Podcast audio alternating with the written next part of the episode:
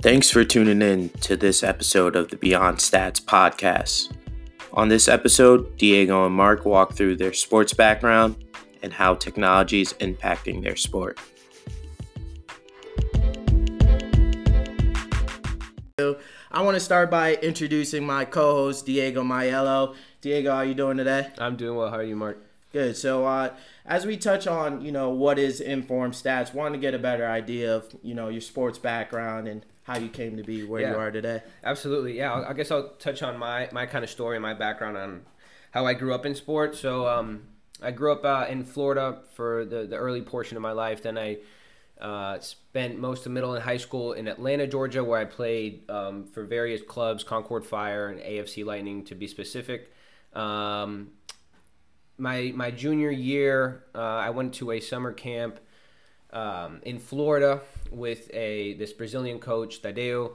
Uh, he runs Befoot, which is the is a Brazilian organization that does a lot of work in Florida. So I went on a week trial with with him. He um, he asked me to come on and do a one v one a couple day sessions, just him and myself. Uh, after that session, he offered me a spot on a under twenty one. Uh, I'm sorry, under twenty um, professional team, third division in Brazil. Um, Taquaritinga is the is the city's name. So I decided to um, to graduate early, And how old were you? and I was, I was 17 at the time. Wow. So so yeah, I, I graduated early, um, and I decided to take that trip out there. Um, and it was it was a it was a six month to one year contract. I ended up doing about 10 months out there. I really gained a lot of experience and opened my eyes up to um, the different cultures and the, and the different understanding of the game of soccer. Um, what I really took away, just a little side note from that, was the difference in um, in commitment level that that those guys have out there. You know, I learned. You know, the difference out there really is that there's no college ball. You know, out there, you you you after high school, you either go pro or or you go find a job. You know, there's no there's no such thing as getting recruited to college. It's you either commit your whole life to soccer or to whatever sport it may be, or you just accept that after you know at 17 18 you say hey i'm not good enough to go to the next level and you just go and find a job so i was competing against guys who didn't have a second choice you know this is their life they've decided to commit their lives to this sport and that's what's going to get them out of whatever situation they may be in So, did you find that these players often committed to sport at a lot younger age? You said Yeah. usually by the time they graduated, they Oh, already yeah. knew. So. Yeah.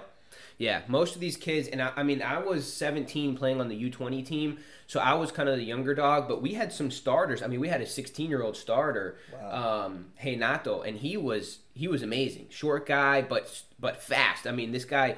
So it really and so anyway. So what I got out of that experience was, you know, you gotta you gotta do a full commitment. But what I also learned was, um, you know, our best player, uh, Alex, uh, to throw some names out, he uh, tore his ACL halfway through the season. Ended up working at the gas station a week later, and we all would go see him. So that was a huge eye opener to me as well. You know, everyone's one injury away from, and you know, at that point he couldn't go to college. He, now he's just working. So anyway, you know, to wrap that up, I decided after a year, I would have had to sign a contract, which would I would have lost my NCAA eligibility. Um, so I decided to, to come back, um, come back to the states, and, and try to find a team because I honestly wanted to just get a degree and do what I love, which is play competitively. Um, you know, I wasn't really concerned on um, ac- actually maximizing the soccer potential as much. I really wanted to balance the educational aspect because of the experience I had in, in Brazil. So I ended up coming back to the states um, and just starting to get my video out there, which is you know touching on the tech that I that, that I had. But anyway, I had to try to get as much video as I could of myself because no colleges knew about me because I was in Brazil for the last year. Right. So I didn't have any high school ball tape. I didn't have any club ball tape. It was basically, hey guys, this is you know I'm coming from Brazil. You know, here's a little bit of footage I had from there. Um, and so uh, you know, luckily I had a coach here, Coach Scheimer, uh, Pine Manor College, took a chance on me. Um, we were able to work out a really good scholarship, and I was able to come out to Boston um, to start off my, my soccer career here. A little D three um, smaller school. Okay. Um, kind of wanted to touch on that yeah. a little bit further. So you mentioned, uh, you know, coming from Brazil, you didn't have any video. Did you think coming from Brazil and playing Brazil gave you a advantage or maybe a disadvantage not having video? How do you see that impacting your recruiting mm. experience? See, that's a good point. I, I as far as the level of uh, competition and um, like training wise, I was in the best shape of my life. I mean, we would have two a days for three hours a day, nonstop. There was no studying. It was just soccer, physical every single day. So I thought competitively, I was I had an advantage over most of these most of the kids here, just because the mentality I was in was just you know it was just like an animal like mentality. It's just full blown every practice, hundred percent full speed ahead.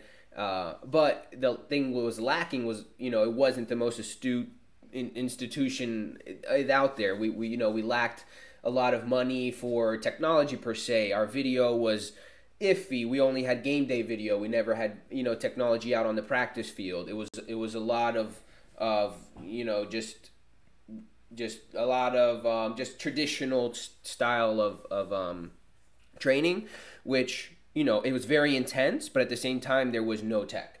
So it was um, so you know, it has its pros and cons. So I felt confident in my ability to play. I felt like I can come on any team over here, you know, at, at my level, um, and and outshine and outperform most of the kids. Yeah. Um, but I didn't have anything to sh- to prove that prove you know that. that. I was playing at that level. I just had to come and honestly say, okay, I'm gonna have to go to ID camps. I'm gonna have to just show them in person because I had nothing to show, which was you know something I I wish I did have.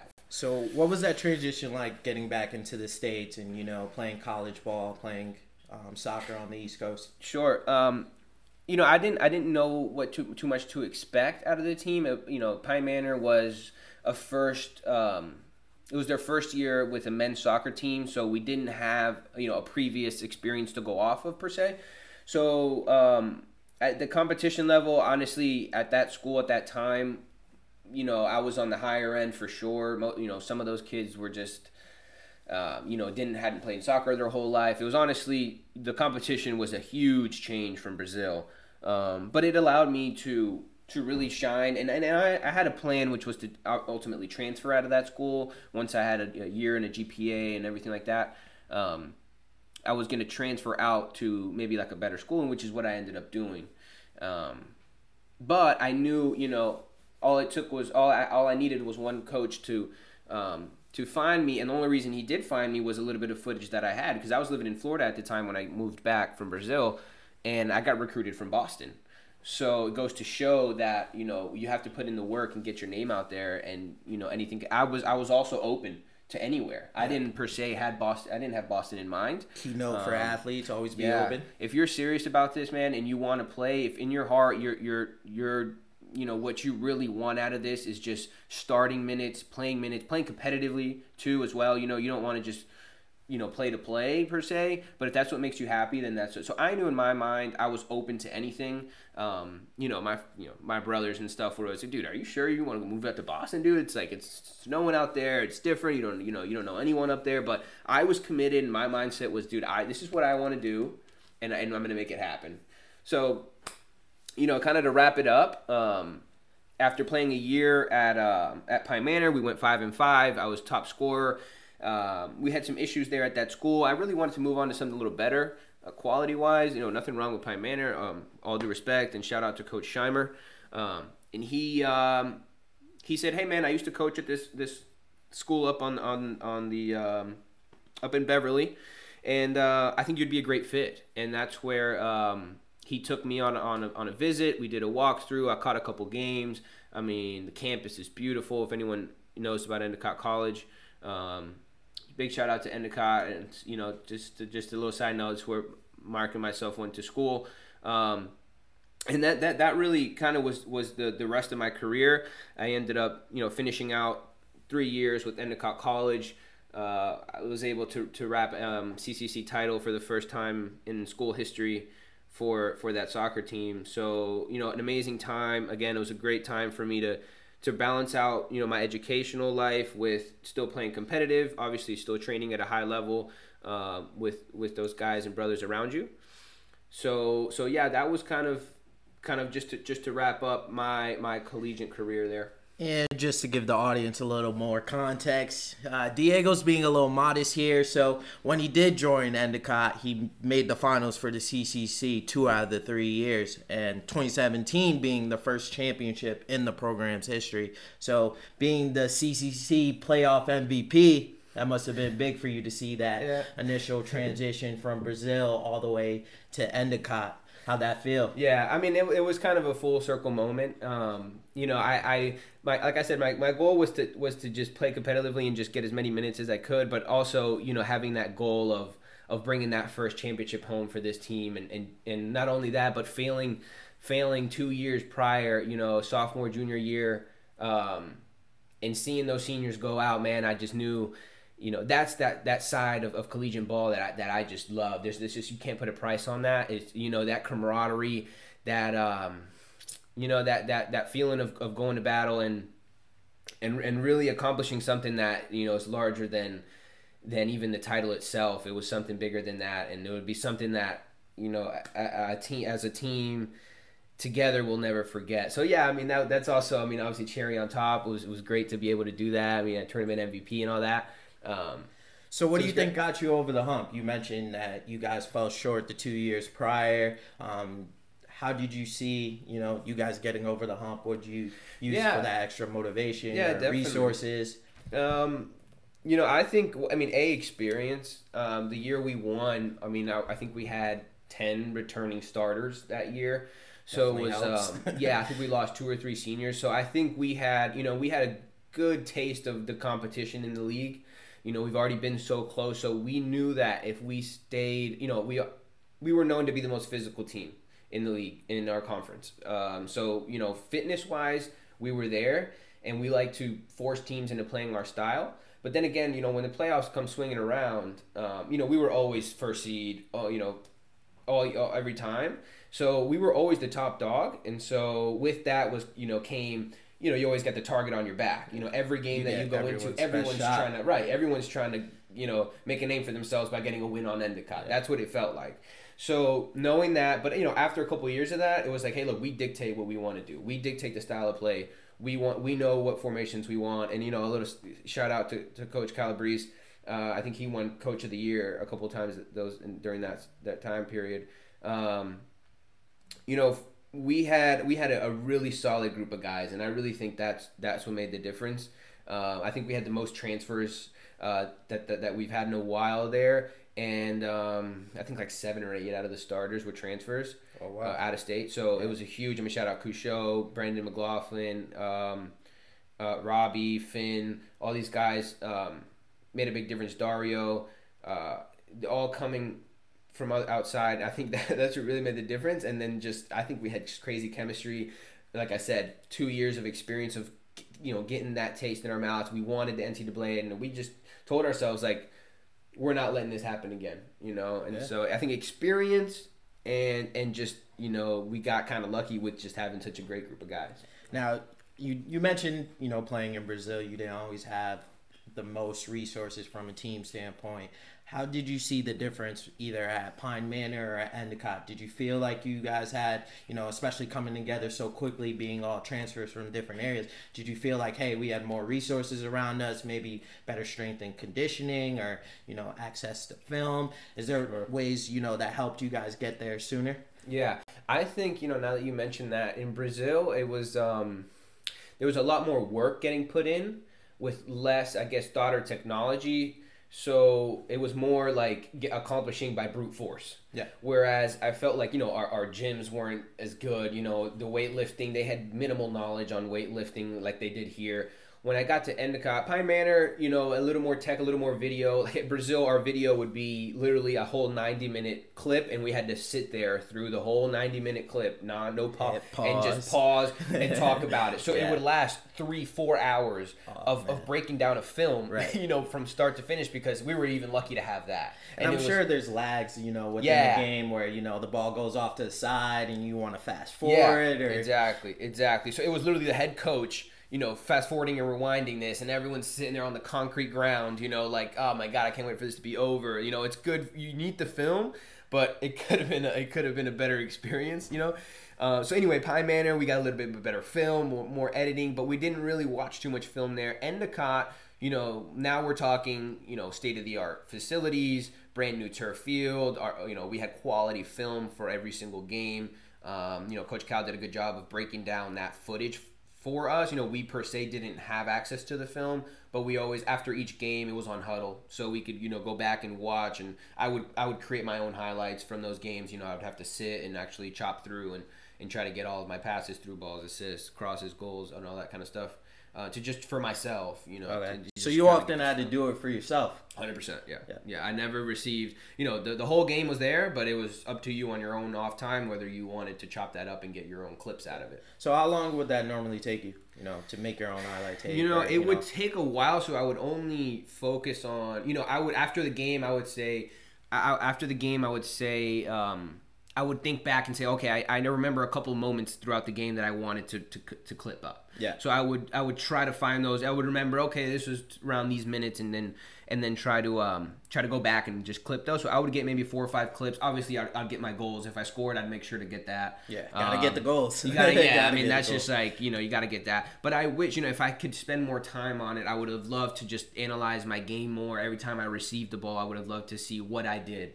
You know, I think that's big. So even to break down the film, it seems like it took you, you know, some time. Yeah, yeah. I didn't, I didn't, we didn't get full breakdown comprehension like I would have. Like thinking back now, um, I, I, I think having each player really break down every movement they've done on the field, it's just you can't replicate that in practice, and it's just you know another element of this game that yes, it does take time, but if you can get that efficiently in players in players' hands and they can watch that, uh, I think it's a huge learning potential. You know. Well, that transitioned into my next question. Before we gave a little more insight into me and you know my background, wanted to hear a little bit more how you see technology impacting soccer. Yeah.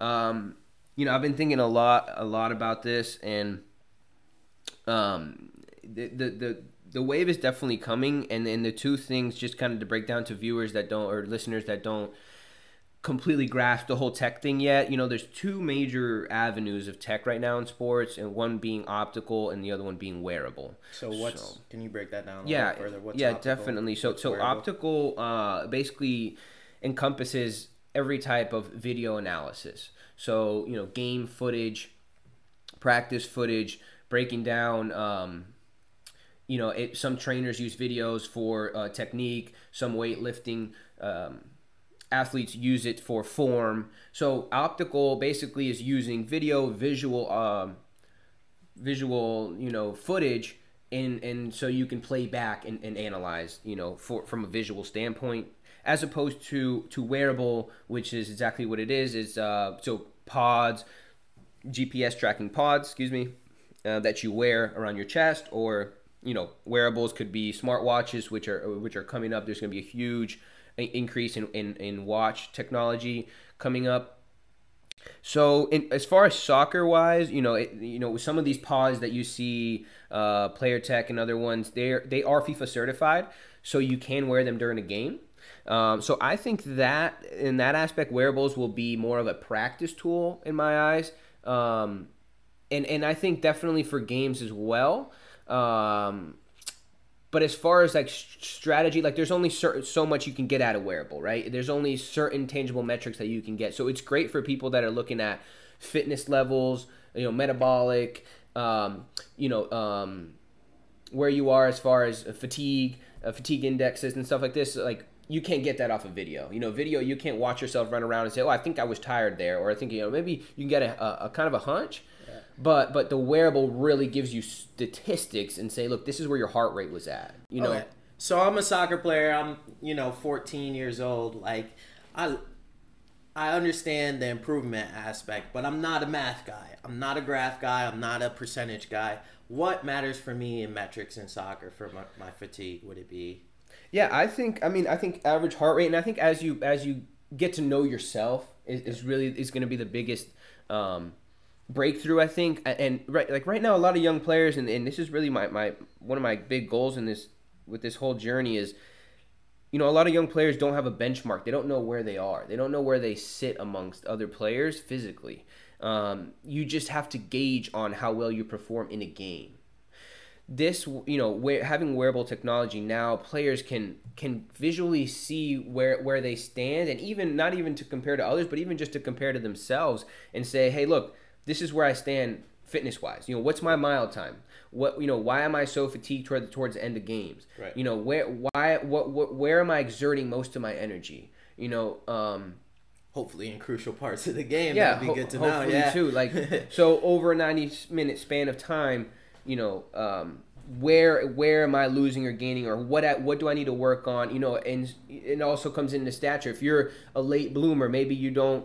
Um, you're not as big and physical. Like you know that you need to track this now and make sure that you're making steady, steady increment improvements towards getting in, in, into a better shape for your own performance sake. Understanding that you know there might be bigger kids or smaller kids, and soccer is great because some of the smaller kids, if you've got good technique, you can outplay a lot of the bigger guys. Shout out to Messi. Shout out Messi, right? Yeah. You know, no size is, isn't a thing, but I think once you get to the collegiate level, it does matter, and you'll Right. play like I remember we played um, NESCAC schools. Um, you know, Coast Guard and stuff like these. These guys, they're big guys. You know, if and if, if you'll get pushed off the ball. Yeah. You know, you, so so the sooner that I think players can get into the mindset of of where am I at physically, you Yeah. know, how can I develop myself physically more and and having that balance because I think right now most of the balance is going to just work on scrimmaging and scrimmaging and scrimmaging and that's all great and you're going to get conditioning out of that but at least now you know if you can just benchmark yourself and say okay this is where I am this is where other players sit if I, with my technique if I can get myself to that next level physically that's going to be the, the game changer in your in your style in your play So if I'm that 14 year old, I know what I need to work on. So by the time I'm 16, 17, I know what will help Yeah. me get recruited. yep exactly Oh, great. Yeah. So so yeah, that kind of wraps up um, me. Um, let's get, get into maybe your background and and you know where you came from when you started playing and, and that kind of thing. Yeah, so uh, for everyone that doesn't know, I'm Mark Larabors. I graduated from Endicott College as well, but originally I'm from Norwalk, Connecticut, 203. So I started off playing football around 9, 10 years old in Pop Warner. Um, back then it was based off of weight, and you know I was always on the smaller end, so uh, kids were usually grouped by weight. If you ended up being over that weight class, you had to play up. But it kind of transitioned while I got in- into middle school. It started to be separated by strictly grade. So it was all sixth graders, all seventh graders, all eighth graders, either on one team or sometimes split into 2 And it was quite interesting because we had a very dominant, um, you know, city team. And by the time I got to high school at Norwalk High, it split. So all of our talent split into two teams. Some some kids went off to private schools and went a different route. But ultimately, I stayed. And really, at in ninth grade, I was playing football and just kind of had that switch in my head.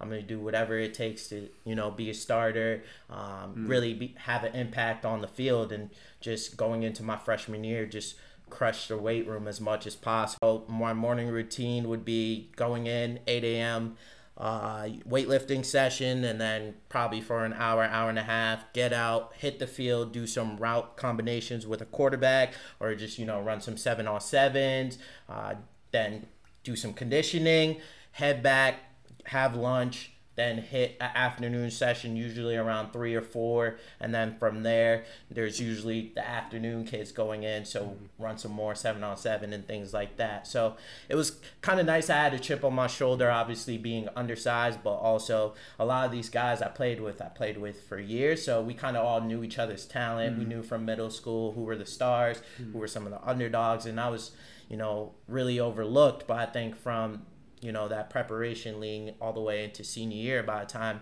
i got to my senior year i was a three-year varsity starter from sophomore year on. I was two-time all conference my senior year i was all area and ultimately I was playing both sides of the ball, so I was playing wide receiver and also playing defense as a cornerback slash um, strong safety.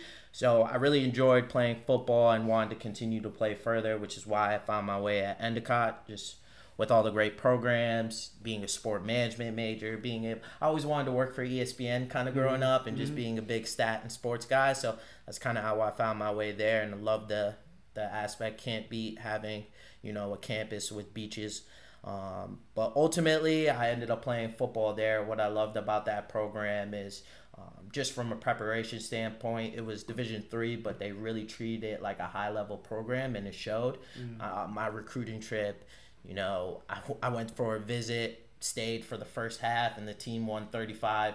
It was hmm. 35-0 first half. So Yeah. that was enough for me to That'll really take it into consideration and know, hey, I want to come here. I want to win the championship. Right. And we were able to accomplish that my freshman year. Uh, which was great, Wow. you know. You go into freshman year, Wow. you you do all the grind work, you take after some of the seniors, you know, you try and make your name for yourself, whether it's working hard or trying to make plays um, and practice and get some time on the field. And obviously, with championships come promotions with coaches. So we had a lot of assistant coaches move on to better opportunities. Um, sophomore year, we had a lot of excitement, a lot of key returning starters, and really I was getting a better understanding of the offense. Even though the offensive coordinator changed, they try to keep a lot of systems in place.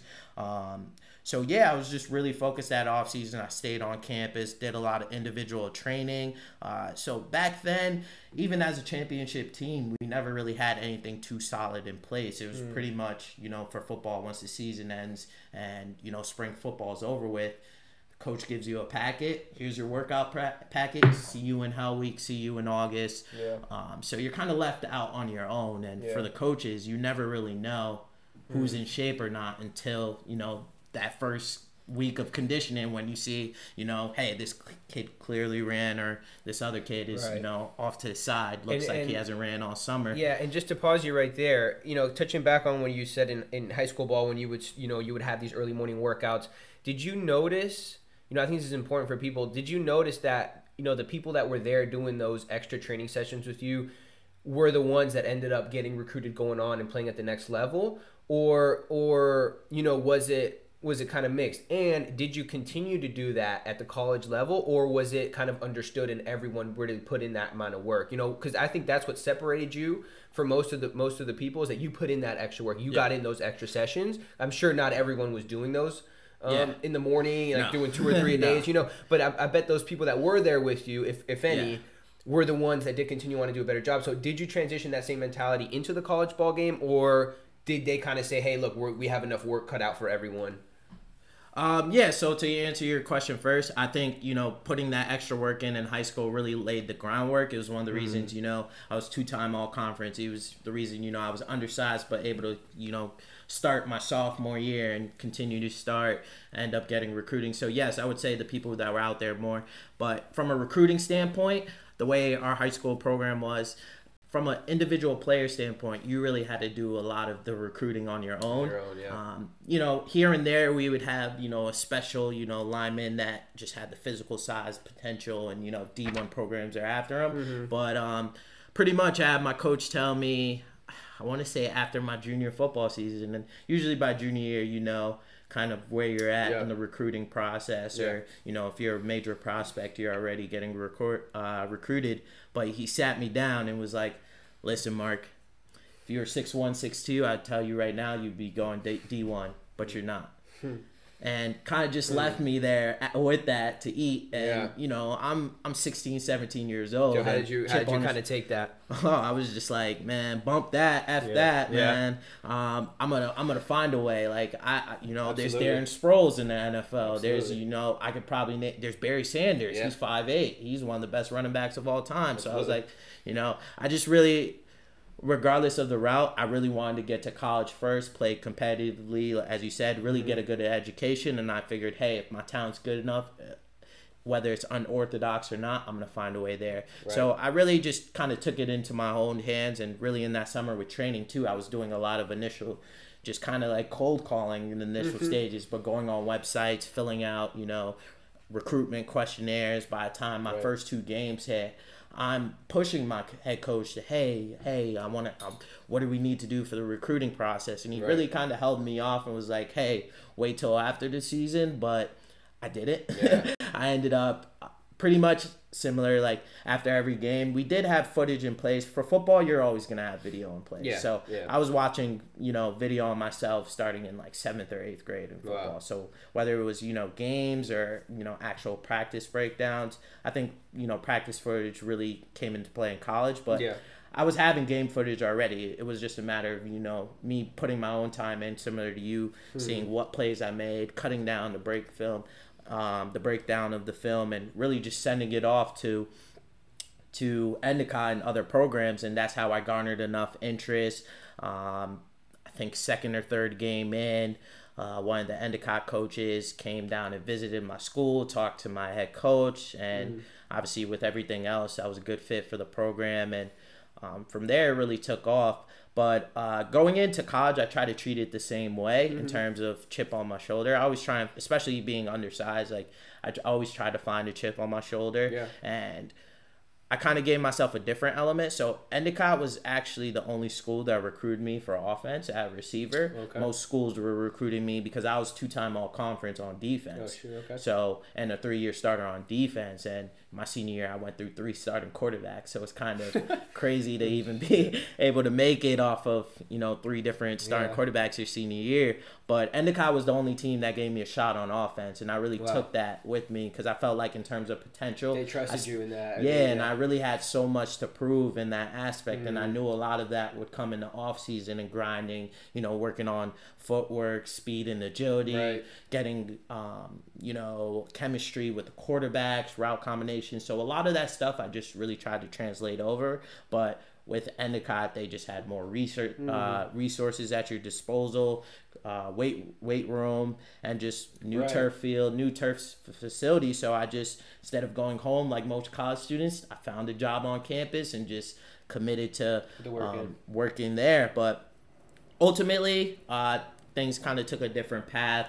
By the time in between after my sophomore season, we had a little bit of a disappointing year at Endicott. I was really starting to look at things um, more holistically. Of hey, Mark, you're not going to the NFL. Um, start to think of things outside of football Sure. and transition more into rugby. So how I got into rugby, I had a freshman year roommate who was from Ireland originally, played rugby, and he was also on the football team. Okay. So, um, lucky for him, he was able to play football in the fall and rugby in the spring. But I was tough. never. I, mean, I'm a football guy. Yeah. I'm not. The only thing I know about rugby, you search on YouTube, rugby hardest hits. and Yeah. You'll, any football guy tell you, yeah, football without pads, no way. Yeah. But um, he would always try and get me to play. You would love it. You'd be So much a- fun, right? Yeah, so much fun. You'd be a great wing, and I don't even know what you're talking about, but not for me. But ultimately, as I transitioned out of football, he just really said, "Hey, just come to two practices. The practices are only two to three times a week. Just Mm-hmm. come to one week, two practices, one game. If you hate it, never come back. But if if you like it, if you want to stay, like you're more than welcome." Okay. So went with that approach. My ad, you know, my and then how best- much how much did the um you know if the if if, you, if the football team would have continued on to have maybe another playoff run another championship run would you have thought of it or was it more of like hey i want to explore my options now now that kind of like the football team is dwindled down a little bit you know did it did that kind of you know what was it that that made you take that jump because not like you said Yeah. not you're probably one of the few football players you know they're out there now i think it's kind of more of like a trend but to make that jump is not easy it's, it's, it's close but it's a completely different sport you know Yeah, yeah, definitely, definitely um, physical. But I didn't notice how much endurance comes because you know football is six seconds. A play, Right. A long play is like six, seven seconds. Right. you Rugby know? is- rugby. You're free flowing. it's free flowing. more similar to soccer. Right. You you really have to be in shape. It's a 90 minute game. Right. And it's physical as well. So different wear and tear on your body.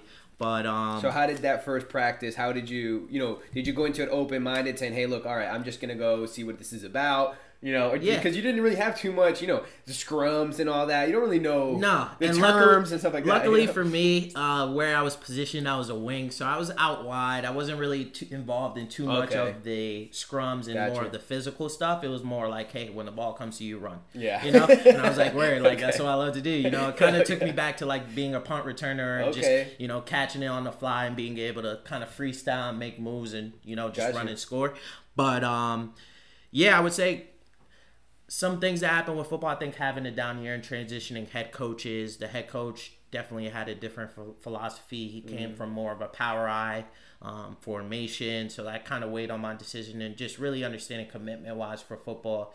Um, knowing how all in you have to be and knowing how I treated football. Uh, you know, oftentimes in the summer, I, I, I was working, but in high school, I didn't even work. I would just completely commit to football in the Gotcha. off season. So it was definitely a mindset shift, but I think, you know, having his scheme come into play uh, with the new coach, it wasn't going to fit me because he's a power I, um, more running style coach, and I'm a slot receiver where, you know, in the past we were doing a lot of four receiver sets, a lot of five receiver sets. So I was like, eh, if you're only gonna have two to three receivers on the field, I'm already junior year is kind of on the cusp now. I, I have a shot to get, and a lot of guys knew I had a lot of, I had a big shot to, you know, get some playing time. But ultimately, it was the best decision I made. Um, actually, the first game, you know, I get in, um, I do, guy gets the ball in front of me, I do a complete like football instinct hit hit where I don't even try and wrap up. I just run full speed and just dive and try and throw my shoulder into him. Hit him so hard, I pop up it like it's football, and I'm super hyped. Turn around and I'm like super excited, and I guess the whole other team started coming after me because it's a illegal play. You have to attempt to you know try and wrap up. Oh, okay. So that was like my first uh, scenario. of, Wow, this is different, and you know having the team Sure. having my new teammates, you know, really hold the team back and be like, no, he's new, he's new, he's Yeah, new. So, yeah. um, I would say those were some of the biggest adjustments, just getting used to the rules. But um, culture and fit wise, they really brought me in. Yeah. Um, it was very different, but it brought on new challenges. And from a commitment standpoint, we were a good team. So, like, my first game I played, I scored. So that was a mm. nice feeling. That, but, that that that'll be like a taste of blood, you know, yeah, like exactly. And we won by probably like 50, 60 points. So I knew we had some potential with the team as well. And Yeah. they actually, the way they Yeah. got me to stay is they showed Carlin Isles. So Carlin Isles is considered the fastest man in rugby. Okay. Um, he was actually a former football player who had a tryout with the Detroit Lions, Okay. Olympic track star, and you know, pretty much my stature, very short, Mm. shifty, speedy. Uh, kind of similar background and they were just showing me his highlights on the USA sevens. And they're like, We have a seven season. We need you. You could be our Carlin Isles, and that's how they sold me. You could be our speed guy. So I gave sevens a try. So really, the big difference with Can you rugby, break that down a little bit, like for people who don't know the difference between sevens, fourteens? yeah. So it's actually fifteen. So 15s 15, is, okay. is the fall season. Just picture it like 15 people, 15 on each side, Sure, yeah. 15 versus 15. This is more like similar, I would say, to football in terms of personnel. Is there more strategy in sevens, or or or how does it? What's the difference really? Besides Um, besides less. So 15s has more bigger guys. So you know you Okay. have like comparing it to football, more of your rugby style guys. kind of. Yeah. So those are you know your forward pack. Um, but also you have some shifty, Okay. speedy guys. Um, definitely more strategy, but more of a long form game, 90 minutes. Whereas sevens is seven on seven rugby. It's shorter. It's shorter game. It's only Ah, 15 okay. minutes long. Oh, okay. Wide field though, so I love that aspect running, where yeah. you know 15 people on the field could feel crowded at times. Where you know I'm used to juking. Yeah. Now move to seven on seven, trying to tackle me. More I was like, oh, anyone else trying to tackle me Yeah. seven on seven? Good luck. Yeah. And I love the fact that it was even wider than a football field. It was you know soccer soccer width. Mm. Gotcha. So it just provided more freestyle, more free flow. And in terms of a sevens team, we had great potential. And I think for most people, sevens is a little easier to catch on to just because of playing style. And there's not as many um, breakdowns Mm. or technical rules that come into play. Sometimes, you know, you could flow for the game and not have a st- st- stoppage the whole half. Gotcha. So, um, Wow, yeah, definitely talk about fitness. You know. Yeah. Oh, and it was a completely different challenge. So there's in no terms of timeout. Can you call timeout? There's no timeout. Yeah, you could call timeout. Okay. But um, generally you don't you don't call timeout unless Let you absolutely need to, Gotcha. or you know if there's an injury timeout. But Okay. oftentimes, you know, You just um, play. You know, subs come in when there's a stoppage of play or things of Mm. that nature.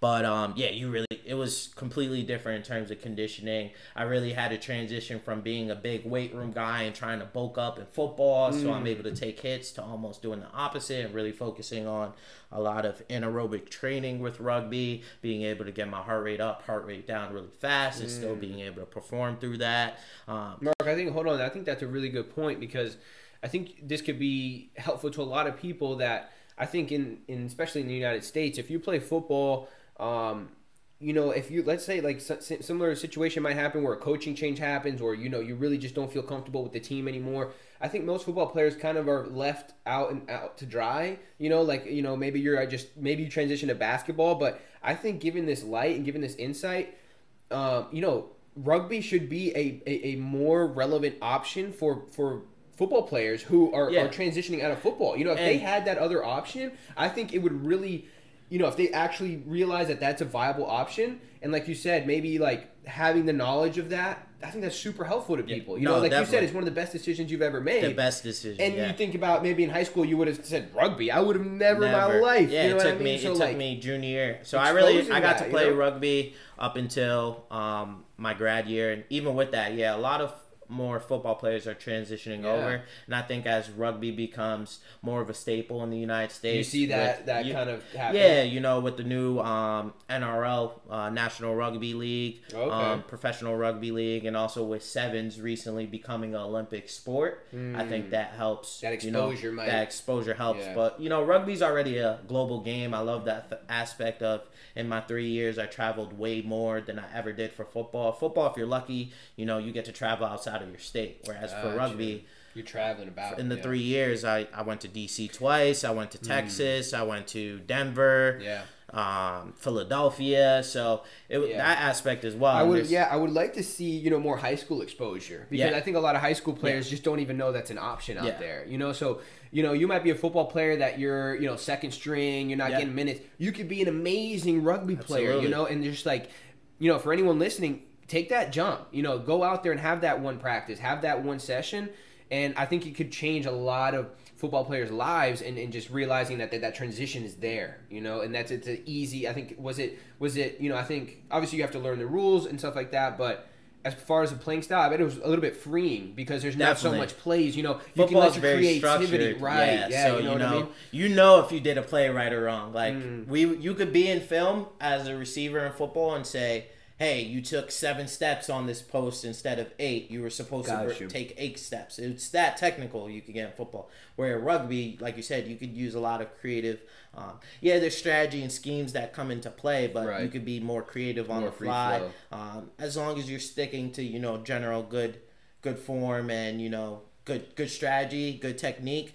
Um, yeah, and with the coach I had, he allowed you to be. He wanted you to be that's creative. another thing I want to touch on because you know I'm, I'm I'm- I'm pretty familiar with rugby, but one thing I do understand about rugby is the culture of rugby is different than any sport. Yeah. And from what I've learned, the camaraderie and just like certain certain kind of um, just like things you do together as a team might be different. Or like, can you talk about that maybe a little bit, like your experience, like Yeah. coaching wise? And most rugby guys are just they're a little bit different, right? They're like outgoing. They're it's not so you know, they're down to earth. So rugby's definitely a different connection. Even in as I realized, you know, transitioning into networking and being in the business world now, um, just having that connection with someone who plays rugby, it just holds like a different because it's still kind of rare in the United States. Yeah, So it's yeah. when it's oh you play, oh you played Yeah, rugby, you too. rugby too, It leads yeah. into a whole different type of network Right. and conversation mm. where you know you get to relate. You talk about where you traveled, and really um, with rugby, I compare it to almost like going to war. In football, I mm. had certain rival teams or certain rivals where you know you always hated them. You didn't know them, mm. but you know you always hated that team, whether it was before, during, or after the mm-hmm. game. Where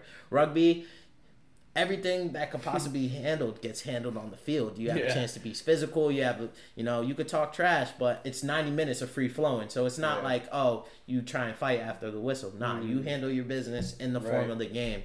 So by the time the game's done, everyone's beat up. Everyone's, you know, it's more like cheers. We all survived. You know, cheers like.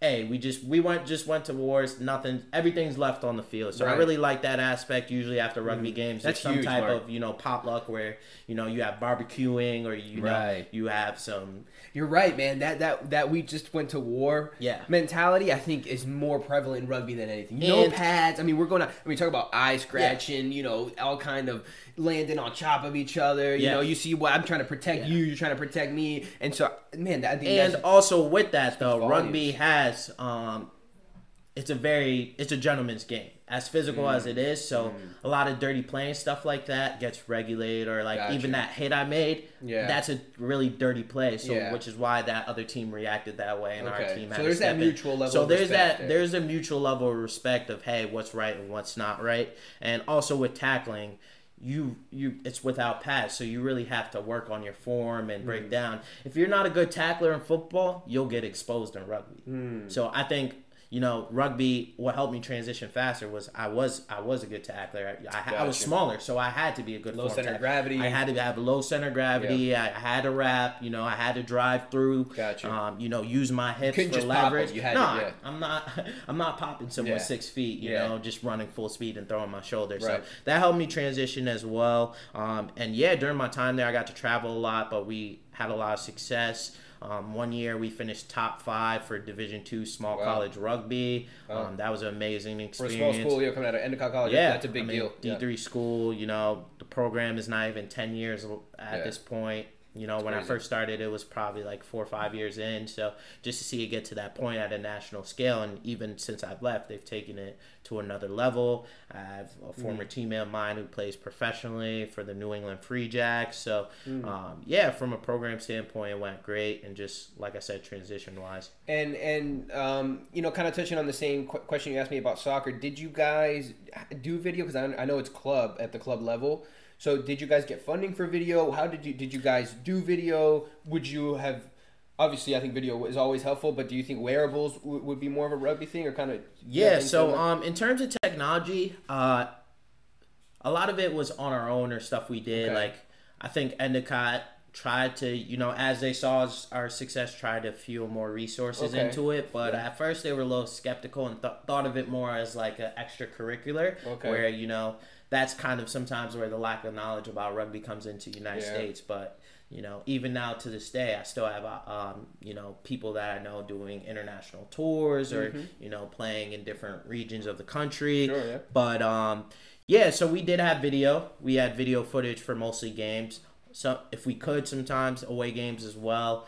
Practices we didn't, but it was a lot of footage breakdown. I would say similar to kind of So how you you, did mentioned. do a lot of footage breakdown. Yeah, not as much, not nearly as much as football, but kind of more form style, like you said, um, of your Formation, this kind Brazilian. of? Yeah, no, it was just really like one large game clip. You had to pause, rewind. You Just know, major coach- points, like hey, look, guys, this is Yeah. something to look out for, or but most of the time, you're just watching the full game through, which you know I think even transitioning that it would still be nice to almost you know have some of that video footage and um, that breakdown from especially if you get broken over. down, like if you get broken down Yeah. on like what did we do wrong here? Could Let's we see all our anything? scrums. Let's Right, see you right. know all our um, phases Right. played out. You Because know, then, let's and, see like, certain plays how we like defended our 22. You know, if we were able okay. to chop that, I think that's a little more efficient. But we used it for scouting purposes too. Once we were starting to make our way to Yeah, more national say, tournaments, yeah. you know, we were able to find footage on other Key players, teams, maybe. key players, Okay. like what their strategies are.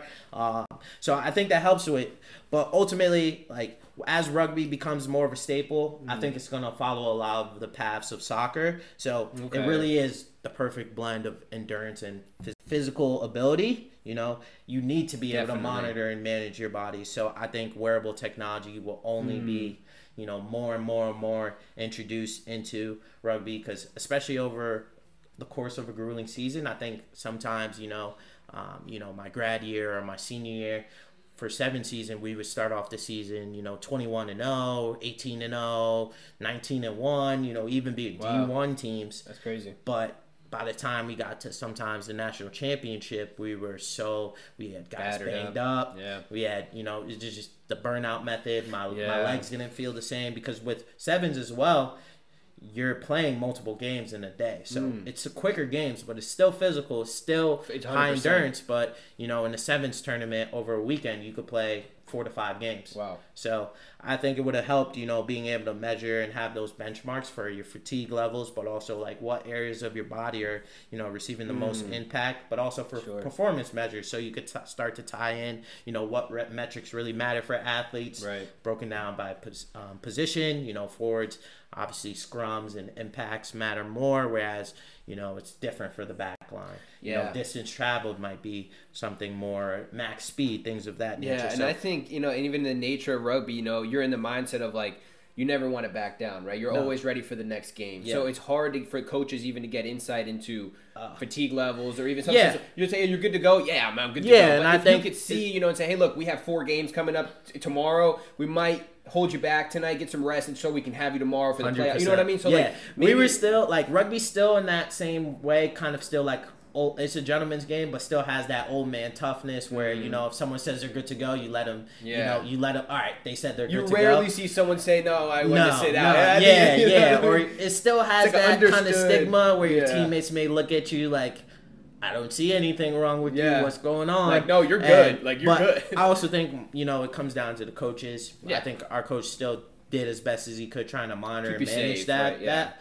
But we did have guys, you know, one of my teammates, toughest kid on our team, but by the time he got to nationals, he's just beat up, man. He's beat up. He's, Yeah. he's got two bad ankles. He can't Right. cut, and it's just like you know we needed. He was able to play, but he wasn't at his top potential. And even for me, like you know, some of the runs I was making at the beginning of the season, you know, I wasn't able Hmm. to you know max out my top speed or break away as good as I felt Yeah. in the championship season. So I think you know just monitoring those a little bit closely uh, would have been a big help.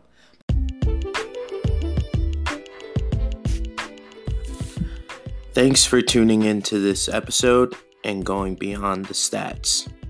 Let us know your thoughts by leaving a review on your streaming platform or visiting our socials and searching in dash Form Stats.